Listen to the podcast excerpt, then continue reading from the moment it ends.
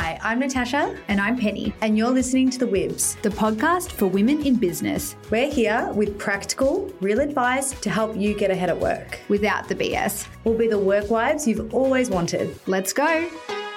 Hi, I'm Natasha, And I'm Penny. and welcome to the Wibs.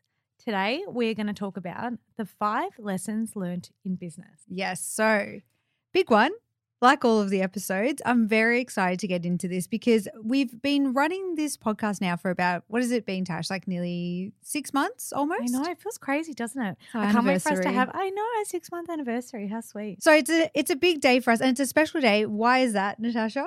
Because we are in Our new studios. So, and we finally have some video content that isn't off our phones. And to be completely honest, what started happening is these podcast studios, well, the one that we were in prior, it would get so hot in there that our phones would just like erupt, erupt and overheat. So you just get all these random clips, and when we try and piece them together later for content, it just went um not the way that we wanted it to. No, and I think we we were losing um the ability to breathe in that room after a while. So we were so sweaty. I don't know if you noticed, but please, after this, look back at some of the old videos. You literally see like that's not like a healthy glow. That is not that's, a healthy glow. that's a beautiful sheen. A That sweat. is just pure sweat. So we have upgraded to this beautiful podcast studio with some beautiful video imagery now, which will be great. So we can feel you can feel like you're here with us, which is what we wanted. The whole point of it was so you guys can feel like you're here in the room with us. Um, and we thought that the best thing would be to start this off with five lessons learned in business.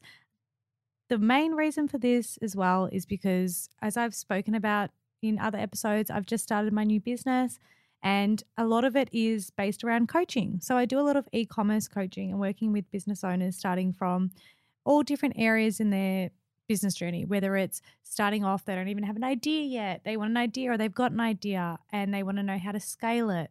Or they've got an already established business and they want to know what next steps to take. I work with businesses at all different levels.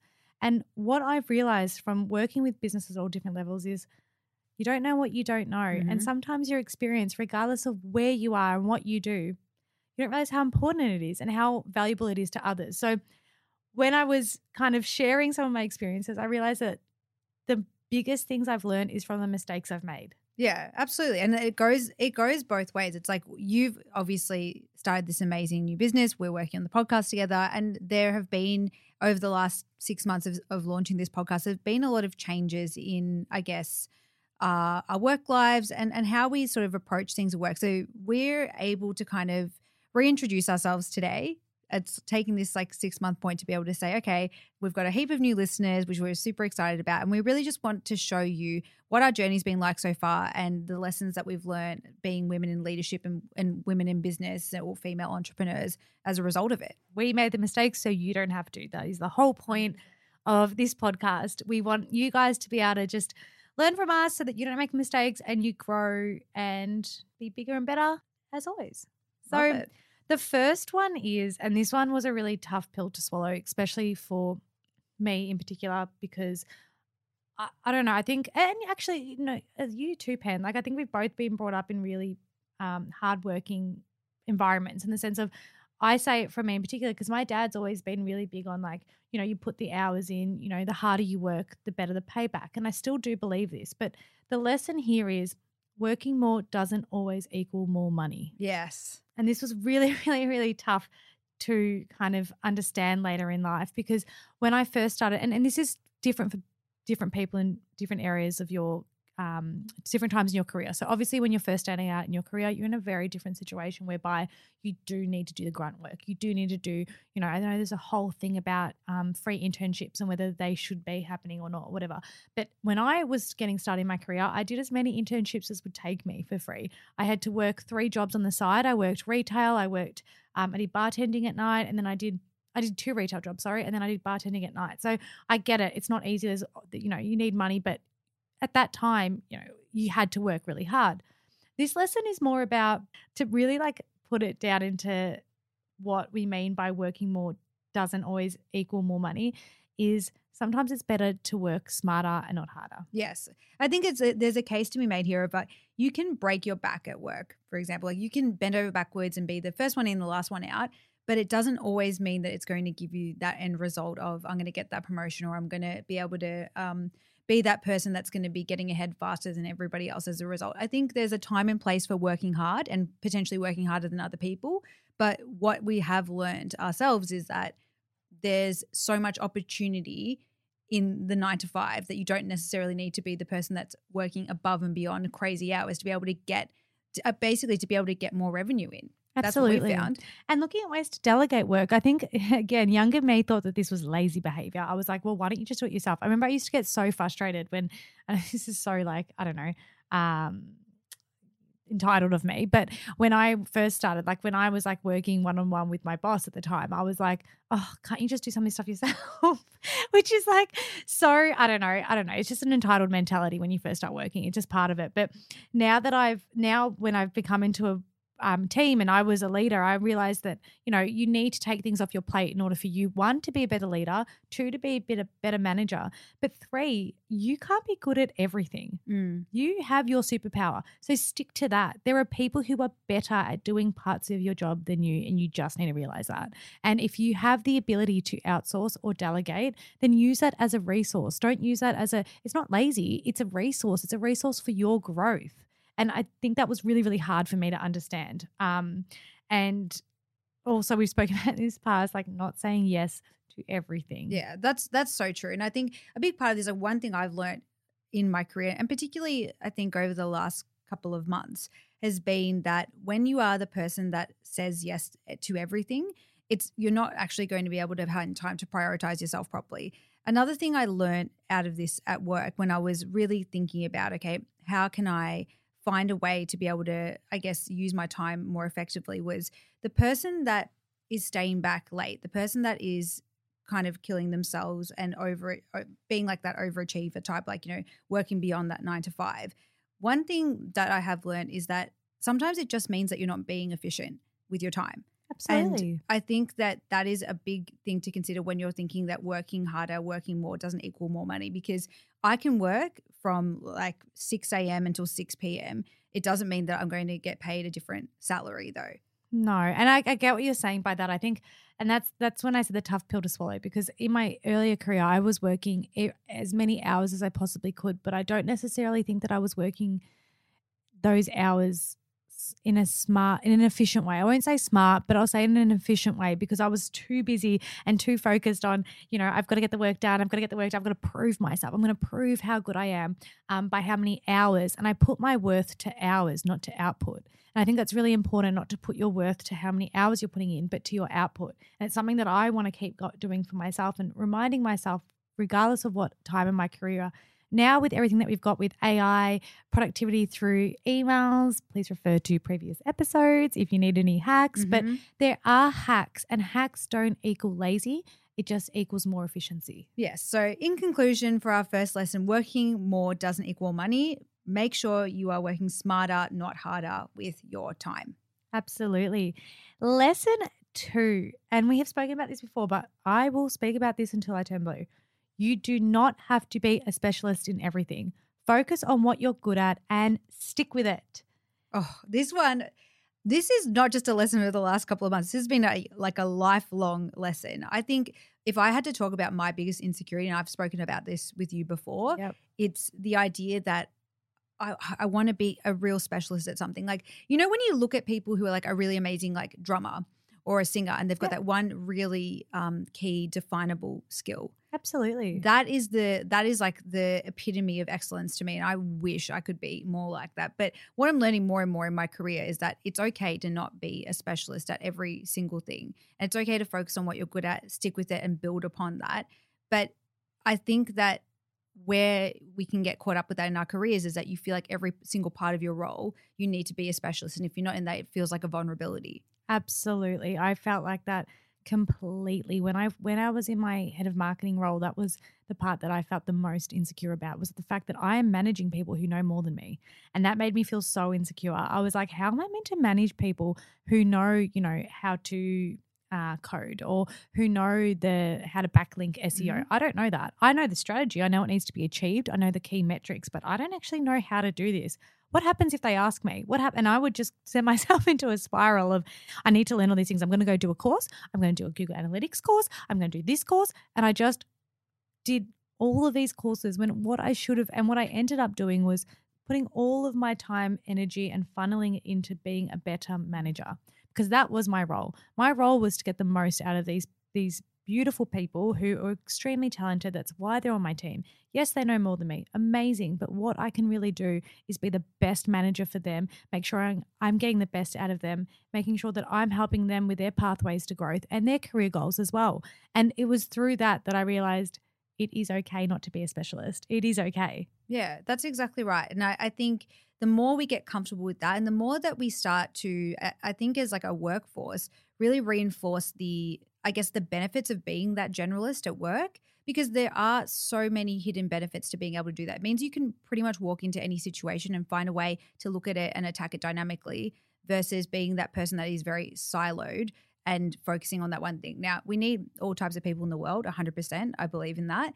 But I think the, for the people out there that feel like they haven't found their one good thing, the one big thing, it's okay. Just know that there's a place for everybody at work, especially when it comes to being a person that's adaptable and agile with your skill set. Absolutely. And I think it plays even in a specialist role. For example, if you are uh, SEO, just, I don't know, first thing that pops into my head. But say that you are an SEO specialist, but then you are looking to grow your team. Well, there's going to be parts of your team that fill your gaps of knowledge. And that's the reality of it. And that's not something that you should find intimidating.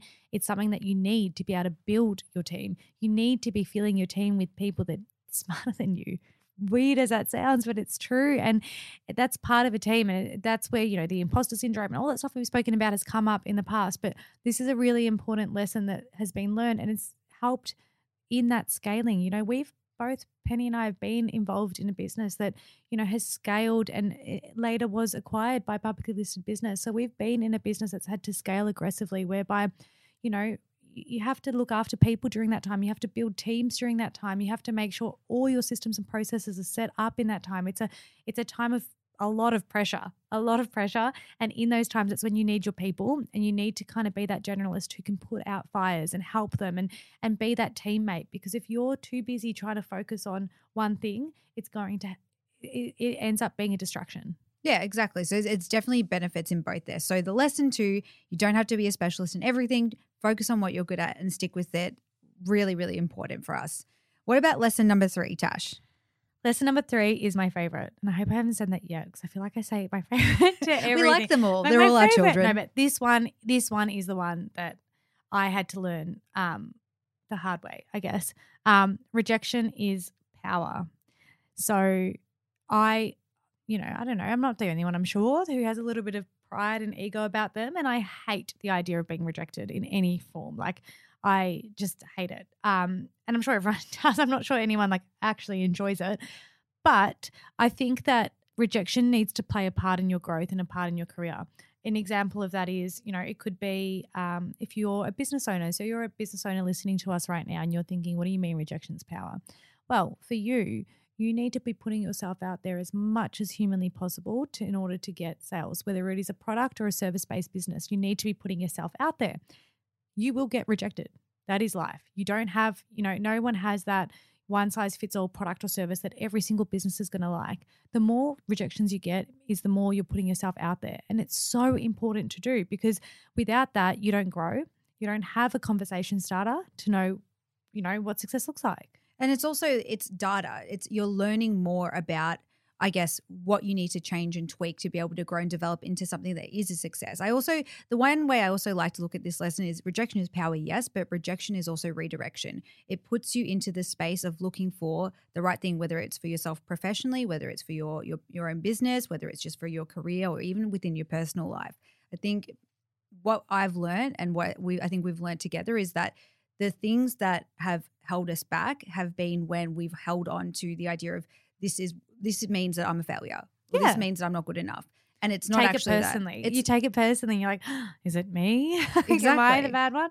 And that's at the thing. And it's like, well, okay, well, it's power, but then how do you use this power? Like, cool. All right, rejection is power. Mm-hmm. Great. I've got powers. What do I do with it? like, it's like, what do you do with it? And that's why, like, what I said before with like the conversation starter. Okay, whether it's um, you're going for a job interview and you get rejected from it, I always really respect people that come back to us and be like, you know, I really respect what you said, but could you please just give me some tips for next time?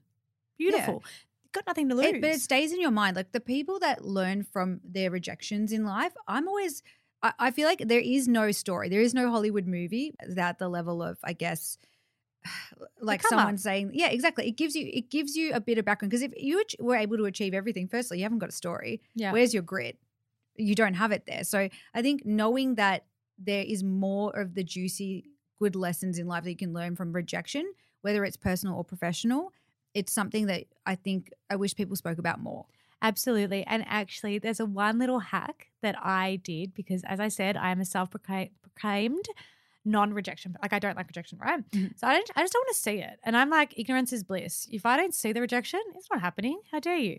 so my my little hack was um, automate rejection to take out the emotion. So what I mean by that is when I was um, when I had Snacks with Bae Now Snacks with Bae is a business that I um, started and sold during COVID. Um, and when we were looking to sell, we were starting to build, you know, a bit of that PR around the business, and we really wanted to get get the brand out there. Um, I look, the idea of putting myself out there for PR made me feel like, well, but it is what it is. Um, so how I handled that was what we did was we built up an email cadence. So all that is is a fancy way of saying we had like four to five emails that we had written up with different subject lines and all of these things, um, kind of describing my story, describing the business where we had gone to, and then we automated all the emails. So we got a list of all the publications of all the places that we want to be in, and we just aut- automated it. So you know, um, email one, hey, blah blah blah. They didn't reply, or they reply. Then another one, by the way, and you just keep going. It was like a sales cadence of just people just knocking on your door. It was almost like we replicated the door knocking or the cold calling through email.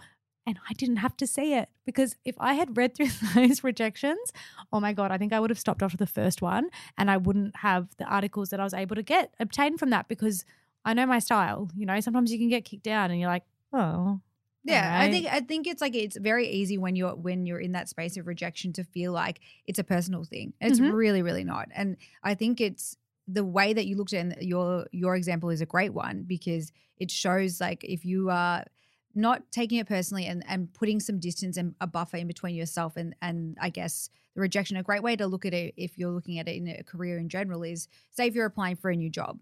I think when you're going through a process like that, I almost would factor in a quota of rejection. Mhm. Like I, I, I reckon I could have counted like when I first was applying for roles in my career and internships in particular, when you have no experience and nothing to go off, and you're just like, hire me, please.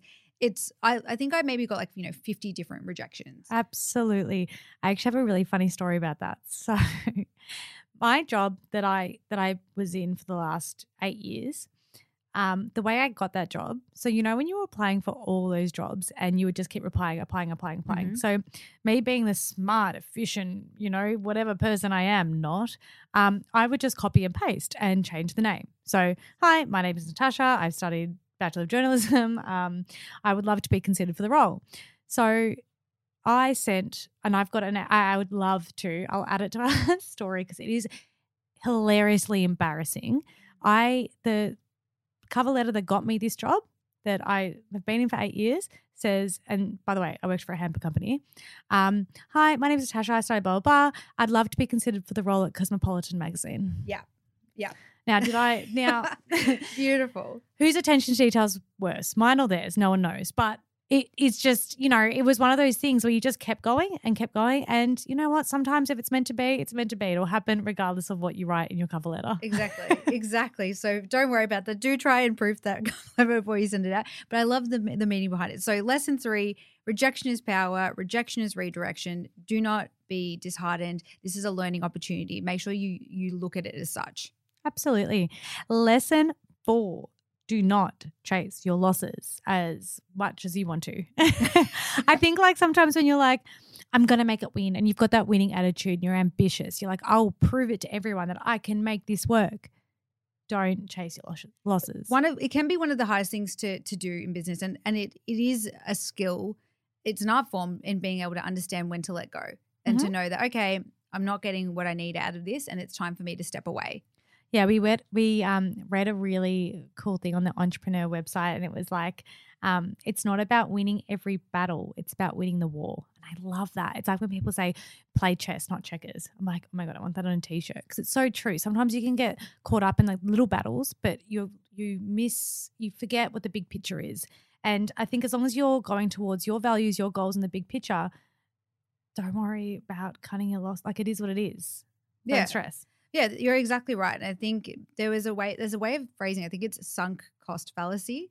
So it's basically the idea that you're going to continue on a project when just be, just based on the fact that you've invested a lot of time or a lot of money or a lot of effort, even when it's not the best thing to do. And Yeah, yeah. I was gonna say one of the examples of that is for that is literally just watching boring movies. Like, have you ever started watching a movie and you're like 15, I don't know, half an hour in, you're like, oh, this is really bad. But you're kind of like, oh, I'll just watch it anyway.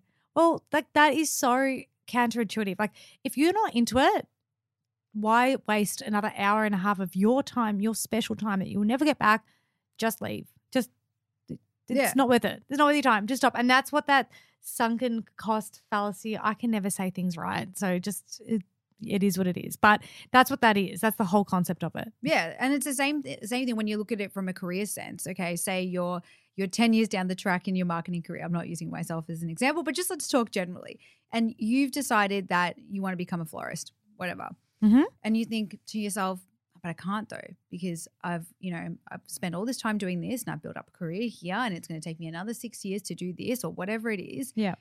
That is not a reason to not do something. No, absolutely. You're completely right. I know people that have left their careers midway and they've gone on to build super successful businesses because they've used the learnings in a different way. Mm-hmm. Just because it's not the exact, it's like uni. When people do the uni course and they're like, oh, I've got to do it now. I've done a good degree. If you don't enjoy it, don't. Yeah. Like I know it's, it's really easy to say, but the whole point of it is don't chase your losses. Don't just keep falling into it because you think you have to. Love it. Okay, and then our fifth lesson, a big one that we've learned, I think this applies to both of us, is that you can't do it alone. Now, what do we mean by that? Uh, what's you're currently hearing in your ears. Like, we are together. no, but literally, I could not have done this podcast without you, and I know that. Like, Same I, here. one, I wouldn't have wanted to because it's definitely not as fun. But two, it's just like you can't do it alone. Like, you need, uh, you need help and support, and it depends on how you work.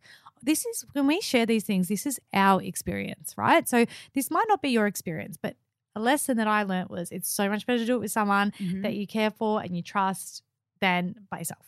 Yeah, hundred percent. Like I think that with all of this stuff, when you're when you're working as a business owner or an entrepreneur, or you're working in a team. I think that the acknowledgement that it takes a village and you need that that team around you, or the, there is experts around you to be able to support you, or just even a person to bounce off. And this again, this might be in your career or in your personal life that you, you might need someone around you to be able to give you that level of support and guidance. But it's okay. Like I think it's I think what we've both learned is that we have to let go of our pride and know that collaboration has actually allowed us to do even more with our limited time that we have each week. And I'm really excited about that. And I, I hope other people take away that lesson the way that we've learned it as well, because honestly, it, it's a really powerful one to learn this this early on in our careers. Absolutely.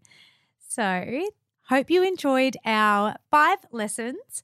Any any other feedback or any other lesson ideas, please send them through. We love hearing them. We get so many tips and ideas and inspiration from every single person that messages us. We read through every single one and we cannot believe just how beautiful everyone's been. It's been a really, really lovely experience getting to know you all and we hope we can continue to build it. So please like, subscribe, all the fun stuff. Rate, Pen, review, what else is there? There's in there. sharing. There's yeah, we love I it. don't know, Anyway, basically, if you want to contact us in literally any way you know how, we are down to hear from you. So please, snail mail. honestly, well, maybe not that. I Don't know what that is. maybe not Pigeons? that. A, carrier, a little carrier pigeon, why Yes, not? But I like you know, it. for the people looking for the normal way to do things, maybe just rate, review, and uh, follow us on Insta, and we will be in your ears next week. Thank you. Bye. Bye.